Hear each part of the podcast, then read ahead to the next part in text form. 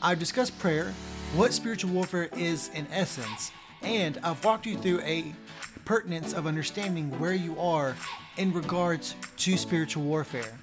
There are some deeper points that I'm going to dive into that address topics like the armor of God, as well as how psychological science can weigh in on this. Have you ever wondered why every keynote speaker, inspirational guru, and TED Talk extraordinaire always mentions mentality?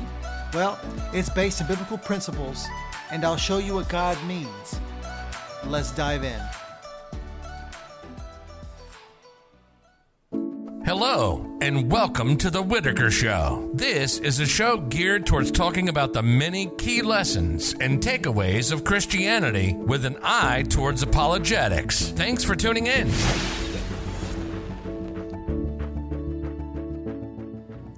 Alrighty, thank you and welcome to the show. I appreciate y'all for tuning in. So, it is impossible to cover prayer and spiritual warfare without giving you God's word on his armor. What do I mean? Well, there are seven pieces of armor that are as much mentality as physicality. How is this important, Will? Well, it's important because if you can accept how important spiritual warfare is and how it's being waged on you constantly, then you must want a roadmap to how you soldier through it, right? I know I would. So, the powers of darkness are waging war on you. What's the steps? Well, there are no steps, fortunately. There's just action. I'll start with describing what our pieces of armor are, and then I'll dive into why it's important to have the proper mentality here. Now, I mentioned that there's no steps because I, there's no. The Bible is not so much a roadmap to success as it is an entire example of God's grace and what to do and what not to do. So it's not like, you know, step one, worship God, step two, blessing comes. That's not what it is. And that's really important to realize because this is a relational religion, Christianity is. All right, so let me read you the verses that these pieces of armor come up from. So Ephesians 6 10 through 18 states, and, and this, this is lengthy, but it's important to read God's word in this. Finally, be strong in the Lord and in his mighty power. Put on the full power of God so that you can take your stand against the devil's schemes. For our struggle is not against flesh and blood, but against the rulers, against the authorities, against the powers of this dark world, and against the spiritual forces of evil in the heavenly realms. Therefore, put on the full armor of God, so that when the day of evil comes, you may be able to stand your ground, and after you have done everything to stand. Stand firm then, with the belt of truth buckled around your waist, with the breastplate of righteousness in place, and with your feet fitted with the readiness that comes from the gospel of peace. In addition to all this, take up the shield of faith, with which you can extinguish all the flaming arrows of the evil one. Take the helmet of salvation and the sword of the Spirit, which is the word of God. And pray in the Spirit on all occasions, with all kinds of prayers and requests. With this in mind, be alert and always keep on praying for all the Lord's people. Our first piece of armor, guys, is the belt of truth. As an example of real world application, no soldier goes into battle without securing his or her belt. I know this personally. Oftentimes, one's belt is where they hold their weapon, where they hold tools, what holds up one's pants, and having it on means you're ready. That is what God means here. He means that this piece of armor is designed to hold the army together. Knowing God's truth, which means reading His Word, is paramount, guys. You can't defeat an enemy you know nothing about, right? You can't defend a hill without knowing what weapons you have, what resources you can use, or even which hill it is. So, the key here is to study God's Word so you can secure yourself as a, as a soldier of God. A soldier geared up against the spiritual warfare that will ensue. That essentially is the goal here. And I can personally tell you, your belt in the army is a huge part. In fact, that belt um, oftentimes doubles as things like a tourniquet. That belt doubles as things like it would secure your straps. I mean, your belt is everything. It is everything. And oftentimes in our real world, it can also be a status symbol. Just saying. So, next we have our breastplate of righteousness. Any nerd will know that they have to have a breastplate when playing medieval video games or playing a war game and like you need chest armor, right?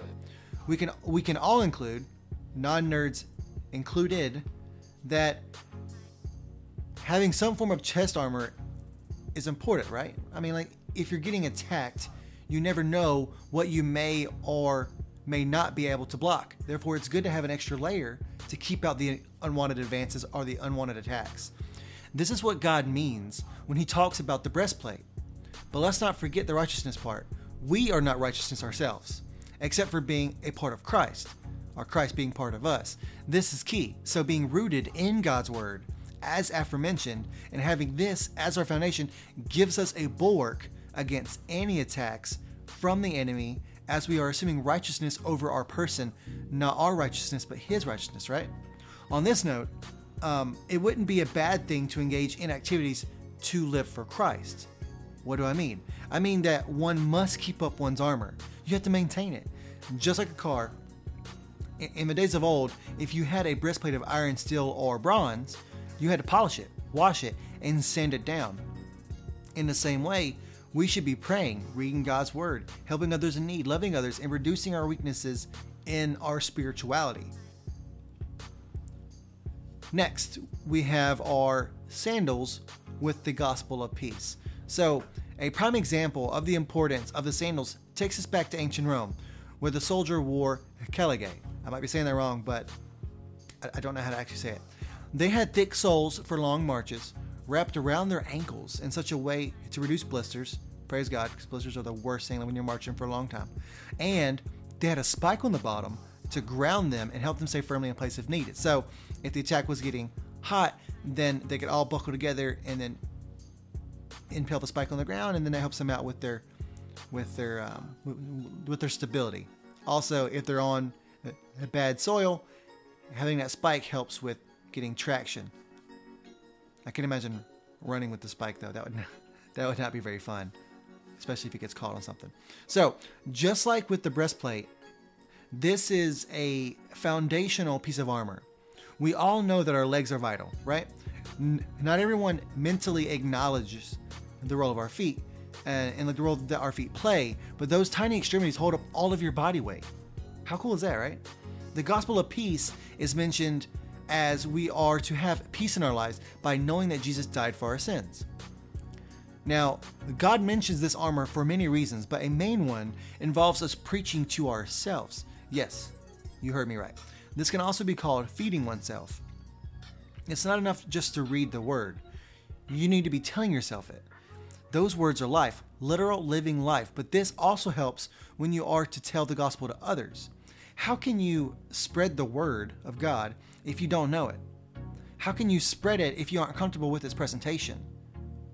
The sandals call for us to be a living example. As you walk through this, this world, people will notice how you live, right? So live for Christ by his example, and I promise you that you will make a difference. That's what's so cool about being someone who lives out and walks their faith is that you can be a beacon unto others. So, proceeding, we have our shield of faith. Now, the shield is vital as it's an intentional defense against attack. Our breastplate is worn at all times, right? And is a functional piece of clothing. One shield, however, is something you have to lift to use or put on and constantly monitor. That's why faith is mentioned in this context. Faith is something that you might have, but the exercise of faith is in lifting your shield. It's not enough just to have it on. It's not enough just to have faith. If I thrust a sword at you and your shield is on your arm but not at the block, what use is it, right? If you have a, a tough situation and you know that you have faith, but, but you don't exercise faith by praying to God or, or like believing in, in His deliverance, what's the use of all that time that you spent developing your faith? Remembering God's promises, which I have done a show on, is vital. Your mindset should be that you are hunkering down in God's promises, lifting your shield, which sometimes requires you to block your eyesight and rely upon that shield to keep you alive. A prime example is um, those in the Roman army that used not the circular shield that most of you are probably thinking of, but they used an actual rectangular shield. Typically, in the front ranks, are done with spears.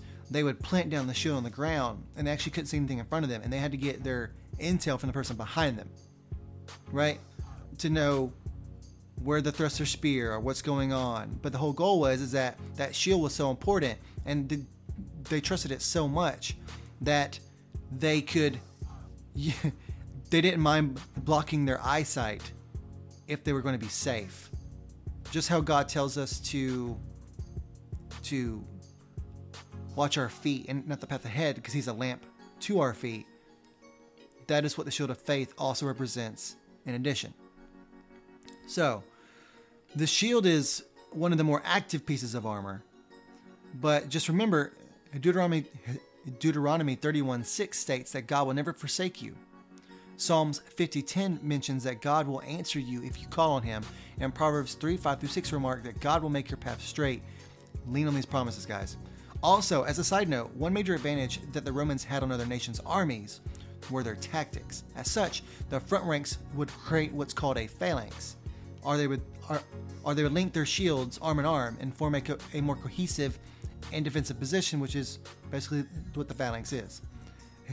Police do the same thing when defending against riots. In the same way, we should be linking our faith with others. God sanctions this um, also by mentioning the importance of fellowship. So, form a phalanx of faith, guys. It definitely works. It's biblical, and you know we all know how strong the Roman army was. So, our fifth piece of armor is our helmet of salvation. We all know that the head is one of our most vital areas, which is why you see fighters in the UFC always trying to knock the other guy out or gal out that way. Ouch. Getting hit in the head is not fun. Hence, you need a helmet.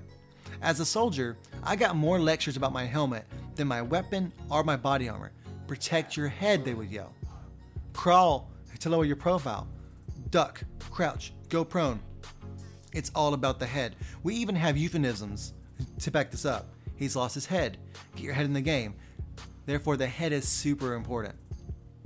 As such, God expounds on the importance of one's helmet in that without salvation, because again, it's the helmet of salvation, all of your other armor is useless. You armor up in a cocoon, but don't cover your head. What's the point of the cocoon? Right? As such, when you're se- oftentimes, let me kind of throw this in too. Oftentimes, when you're in cover, all that's exposed is your head. Like for instance, if you have not a full-on like rectangular shield as the Romans had, but you had a circle shield, they can still see your head unless you cover it, right? So if you're blocking a low hit and then they decide to attack high, you have to have a helmet. You need the whole armor, guys. You can't just do part of it and expect to get away with it. You you have to assume all of it. God wants all of you. That's what's so cool. He'll give you everything, you know, because perfection would be the encapsulation of everything good. But you need to give everything as well. So, again, as such, when you're saved, by letting God in your heart, you're being given a Holy Spirit, you're saved, right? And now you have salvation through Jesus Christ. It's a really big deal. You're now sheltered by the power of the God who created all the things. That's pretty sick, right? Therefore, it's important to ruminate on your conviction in salvation. It's important to remember that not even death can defeat you. In fact, death is ultimate victory for you as it brings you straight into the arms of God for all eternity. Also, feeding your mind with spiritual food, like the Word of God, is vital. Dive into some sermons, read the Bible, discover a topic and deep dive into it so that you can explain the Word to someone. Strengthen your mind. God is not a fan of ignorance, folks. Not at all. So, coincidentally, the sixth piece of armor, piece of armor is the sword. Specifically, it is the sword of the spirit. Six is also a number for man. So in here, we can see meaning in this. Now, numerology is not holy, by the way. Like there's no, though numbers can have meaning, there's no deep spirituality or any reason to worship numbers, right? Numerology is just studying trends in numbers. God isn't saying that if you like the number six, you're evil or you're imperfect. Now, six does imply imperfection when mentioning the Bible. Also, God created man on the sixth day, and we are and we are imperfect, right? Like we're not perfect. You may think you are, but you're not. Yes, I see you. You're not perfect. So, why do I mention this? Well, mostly because if you check the numerology on what happens after six, that's what's important. Seven the number for completion, rest, restoration, and perfection. Though we operate at six, God is there to bring us to seven, right? Now, the sword of the Spirit is the word of God. It cuts like a knife, right? The truth always does. This is a defensive tool as well as an offensive one. So, if you've got your belt of truth on, metaphorically speaking, you unsheathe the sword to defend with the word of God or attack using the word of God. That's a pretty cool system, right? Now, kind of circling back to this 6 to 7 thing.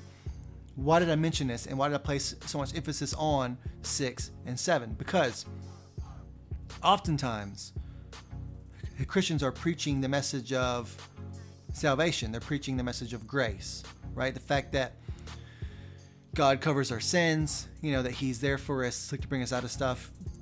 That's why there's so much importance with the number six, is that it implies a lot of things. You know, like the devil uses the number 666, um, mainly because God is a Trinity, you know.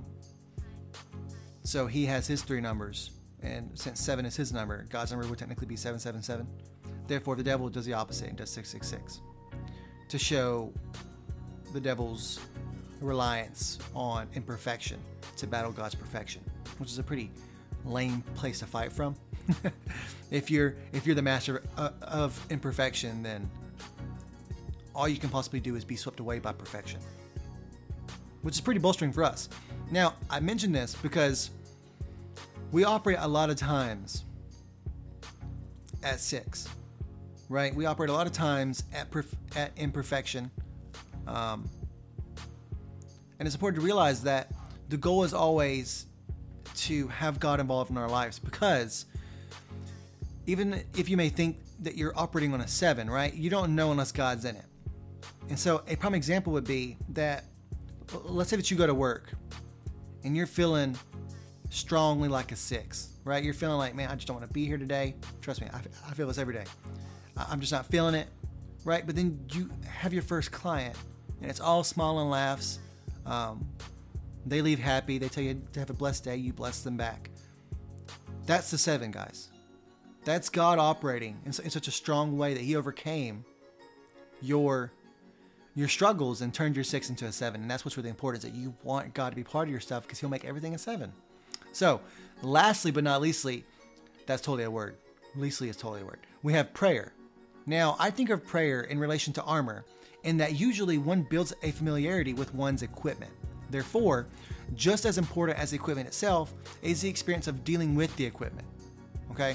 Your familiarity with the belts, straps, whistles, doodads, and whatchamacallits of your armor is super important. Here is an essential verse to think about on this. Philippians 4 6 says, Do not be anxious about anything, but in every situation, by prayer and petition, with thanksgiving, present your request to God. No matter what hardships we face in life, we can always turn to God for strength. When we remain in Him, He will guide our path. This is this is extremely vital, right? Prayer is this basically it's your connection to the God who showers your armor with with real power. It's not the armor that is vital, but the God who dons it with his essence. See, this is backed up with science too. But but before I go there, just realize that though your your armor is made up of truth, you know, God's truth.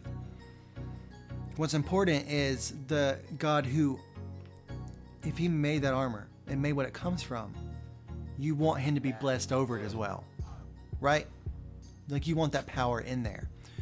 Though this whole exercise can be chalked up to psychology and is meant to be spiritual and therefore mental in a certain way, there's nothing wrong with sprinkling in some brain science. So, in this effort, it's important to realize the connection between mind, body, and spirit.